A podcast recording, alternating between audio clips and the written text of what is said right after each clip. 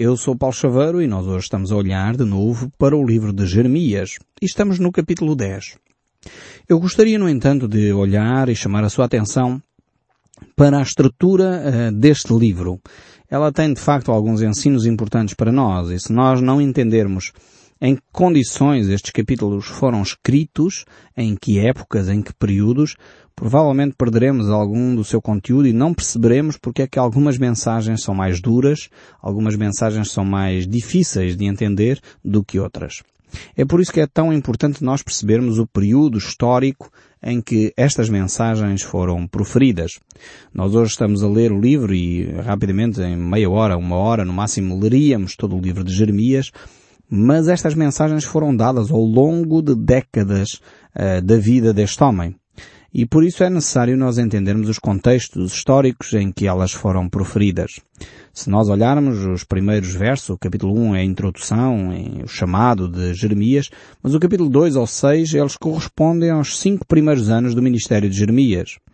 É um ministério que é marcado pelo relacionamento com o rei, o rei Josias, mas ainda não há uma proximidade do conhecimento das Escrituras.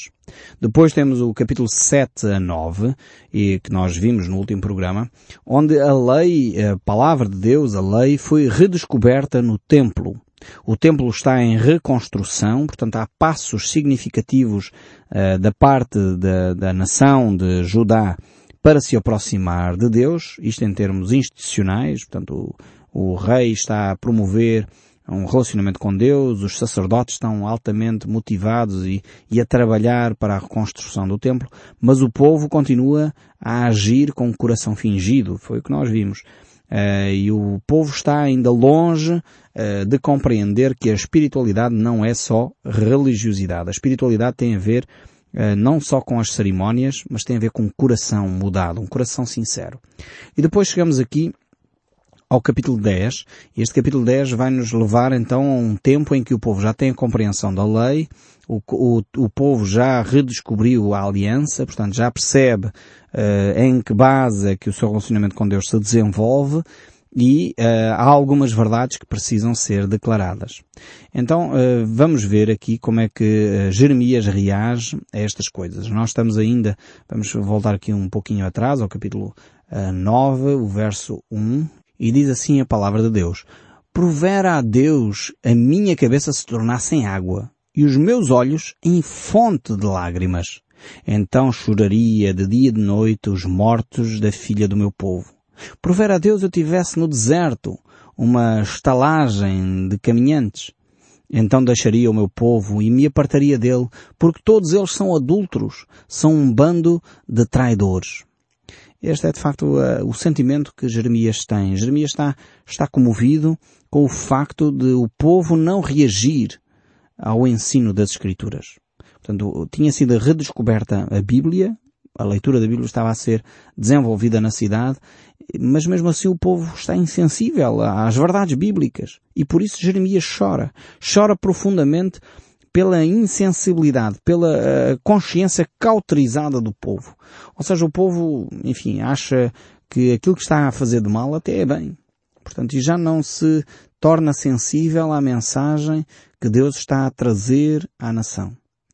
Uh, e é por isso que, que a mensagem tem que confrontar o nosso coração. E é sempre importante quando aquele que transporta a mensagem de Deus, pelo menos está sensível a essa mensagem. A mensagem de Jesus, que Jesus uh, nos ensinou, ela deve, de facto, uh, mexer conosco.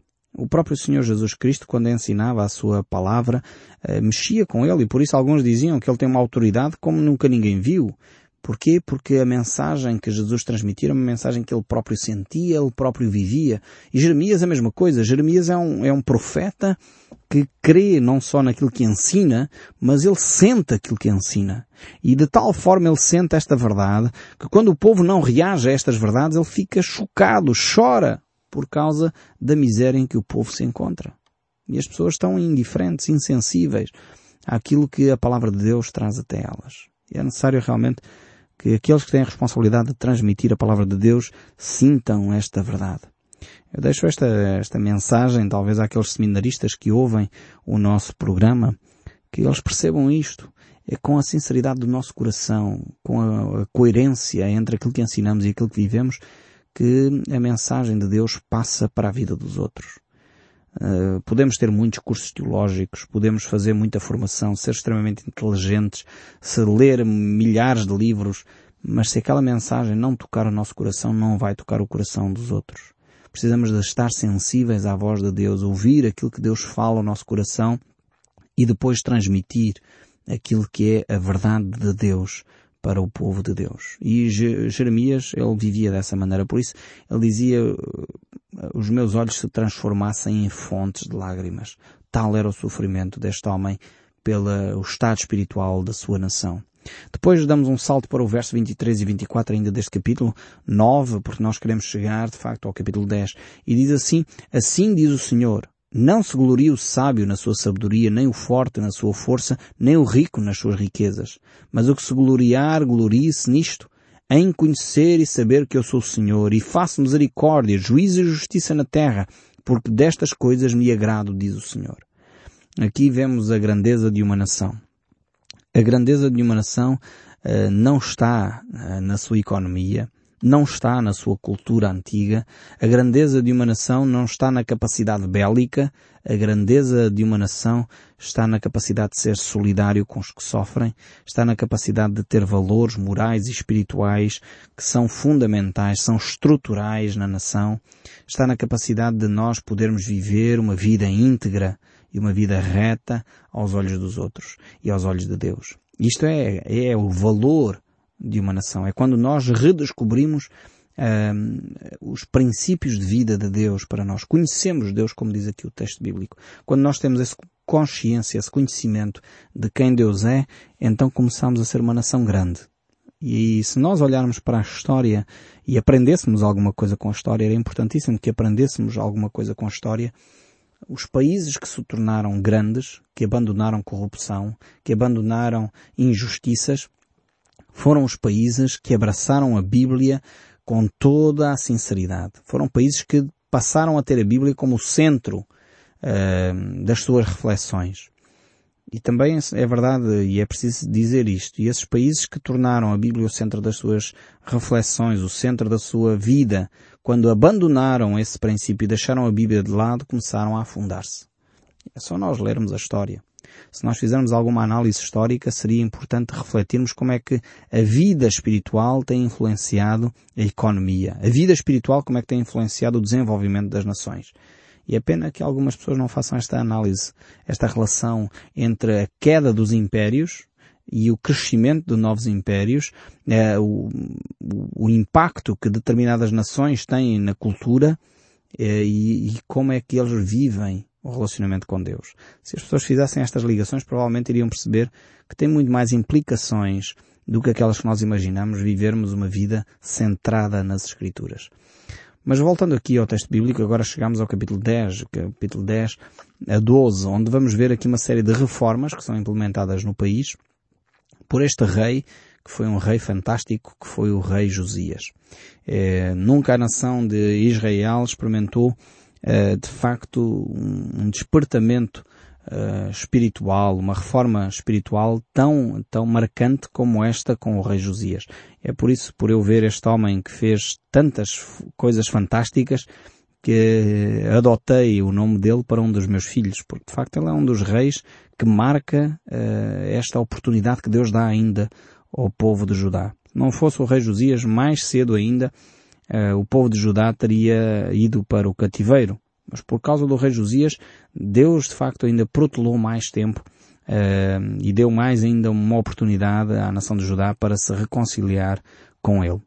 E estamos então no capítulo 10. O capítulo 10, verso 1 diz assim, Ouvi a palavra que o Senhor vos fala, a vós outros, ó casa de Israel. Assim diz o Senhor, não aprendeis o caminho dos gentios, nem vos espantais com os sinais dos céus, porque com eles os gentios se atemorizam. Eu creio que aqui há uma grande mensagem para nós. Uh, ouça bem este texto bíblico e depois reflita comigo o que Deus está aqui a dizer. Assim diz o Senhor, não aprendeis o caminho dos gentios, nem vos a, a espanteis com os sinais dos céus, porque com eles os gentios se atemorizam. Deus aqui está a falar, sabem do quê? dos horóscopos. É verdade. Uh, muitas vezes nós pensamos que é uma brincadeira, que é uma coisa sem importância, mas Deus está a dizer esse tipo de atitude de andar com superstição, de andar atemorizado, é de alguém que não conhece Deus. Ele usa aqui a expressão gentil. Gentil era, era o povo, os povos que não tinham relacionamento com Deus. E Deus está a dizer que andar à procura de horóscopos, andar a ler esse, esse tipo de situação para descobrir o que vai acontecer hoje ou o que vai acontecer amanhã, é de alguém que não conhece a Deus. Não são os astros que me dirigem a vida. Eu achei curiosíssimo um amigo meu que a certa altura lhe perguntaram, ah, então qual é o teu signo? E ele disse, eu não tenho signo. Não tens signo? Não, toda a gente tem. Então uma pessoa nasceste no dia tal, logo és do signo tal. Eu disse, não, não, não, eu não tenho signo. Eu sou cristão. Eu não me rejo pelos astros. Não são os astros que influenciam a minha vida. É a pessoa de Jesus Cristo. E eu percebi ele tem toda a razão. Os cristãos não podem ter signo. Porquê? Porque quem dirige a sua vida é Deus, não são os astros. Não é o facto de Plutão estar em sintonia com, com Saturno que influencia no Júpiter. Isto não tem nada a ver com o cristianismo. E Deus está a dizer isto aqui à nação de Israel. Está a dizer isto à nação de Judá. E está-nos a dizer a nós, que dizemos que somos cristãos. Como é que um país que se diz cristãos, 98% se diz cristãos, e qualquer jornal, qualquer revista, tem um horóscopo lá. E porquê que tem? Porque é um negócio rentável. Não sejamos ingênuos, não penses que aquilo é brincar. Não é brincar, é um negócio rentável e é por isso que qualquer revista investe em ter os horóscopos colocados nas suas páginas. Abramos o olho, sejamos um pouco mais inteligentes. Cuidado, não, não caiamos nesta, nesta ideia de que é tudo a brincar e tudo a fingir, não vale a pena. Deus nos alerta aqui, os gentios, aqueles que não conhecem Deus, é que andam atemorizados com a influência dos astros sobre a sua vida. Isto não é uma atitude cristã. Abandone essa prática de ir ler, nem que seja por curiosidade, os horóscopos. É contrário à vontade de Deus é contrário aos ensinos das Escrituras. Quem governa a sua vida, se você é cristão, deve ser Deus e não os astros. Corte com esse hábito diário de ir às revistazinhas que encontra e ler o que é que me vai acontecer hoje. Não vai acontecer nada que Deus não permita. E não vai descobrir nada que de facto seja real e seja verdade. Aprenda a viver debaixo das orientações de Deus. O povo de Judá estava a viver desta forma, estava atemorizado como os gentios que não conhecem Deus, a pensar que eram os astros que iriam orientar a sua vida. Deus vai declarar que é Ele que cria os astros. Foi Ele o criador de todas essas coisas. Essas coisas não influenciam minimamente a vida de um cristão. Então aprendamos. Aprendamos e apliquemos na nossa vida. Deixemos de consultar esse tipo de práticas, as cartas do tarô e a astrologia, a Bíblia, mostra claramente que um cristão não se rege por essas coisas. Infelizmente hoje temos esta, esta dualidade de vida, esta, este sincretismo em que misturamos ocultismo com cristianismo e achamos que isso é normalíssimo.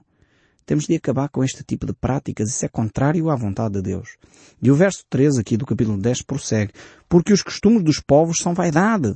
Deus diz isto muito claramente. Estas práticas de, de astrologia, de consultar os astros, são vaidade, são ocas, são vazias, pois cortam os bosques, e agora ele vai falar aqui da idolatria, pois cortam os bosques uma madeira, obra das mãos de artífice, com machado, com prata e com ouro, os enfeitam com pregos e martelos e fixam para que não oscile, para que não abane. Os ídolos são como um espantalho num pepinal. Ouça bem, os ídolos, as imagens de escultura, e é forte esta expressão que Deus usa aqui, são como espantalhos, não têm utilidade absolutamente nenhuma. Porque um espantalho num pinal, as aves do céu não vêm para os pinos, normalmente vão para outras, outras culturas de sementes para os locais de, de milho e coisas assim. Agora, num pepinal, um espantalho não adianta nem, nem atrasa.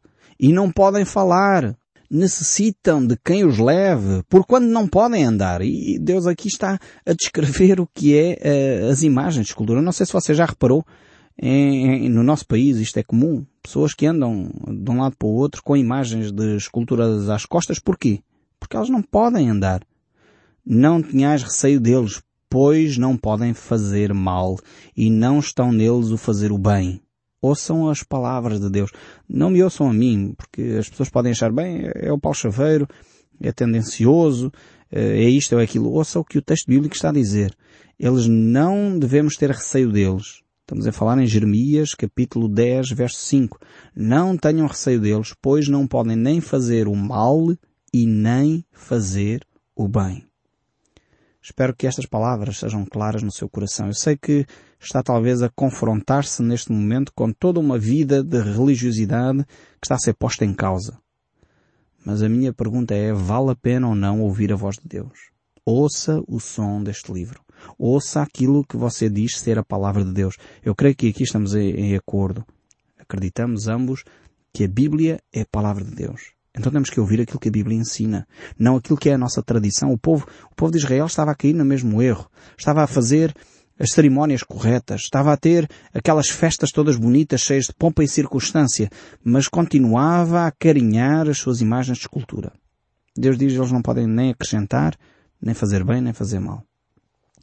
Realmente hum, é um choque quando nós somos confrontados com verdades bíblicas destas, mas são este tipo de verdades bíblicas que nos, espero eu, que nos levem a mudar de atitude. Porque se não mudarmos de atitude, a palavra de Deus também é clara dizendo que Deus não pode continuar por muito mais tempo a lidar connosco dessa forma. Ou nós cremos na palavra de Deus como ela nos ensina, ou nós temos que fazer as nossas opções e continuar a nossa caminhada longe daquilo que são os ensinos de Deus. E a decisão está nas suas mãos. Deus já fez todo o percurso consigo para o ajudar a compreender as verdades de Deus, as verdades bíblicas, mas compete-lhe a si tomar as decisões. E é por isso que Deus nos dá esta fantástica arma que é o livre-arbítrio, a possibilidade de escolhermos entre o bem e o mal. O verso 6 aqui do capítulo 10 diz, Ninguém há semelhante a ti, ó Senhor, tu és grande, e grande é o poder do teu nome. Aqui temos o contraste tremendo entre, entre uma imagem que não pode andar sozinha, entre uma imagem que não faz bem nem mal, e entre o Deus Todo-Poderoso que faz todas as coisas com grandiosidade e com poder. Já viu este contraste? Ele segue no verso 11. Vamos fazer um pequeno salto aqui no capítulo 10, verso 11.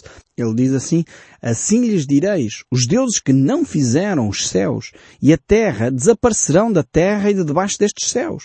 O Senhor fez a terra pelo seu poder, estabeleceu o mundo por sua sabedoria e com a sua inteligência estendeu os céus.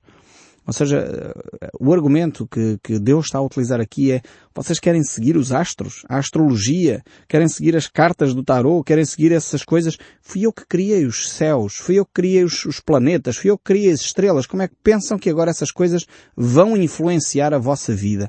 Quem influencia a vossa vida sou eu, que criei todas essas coisas.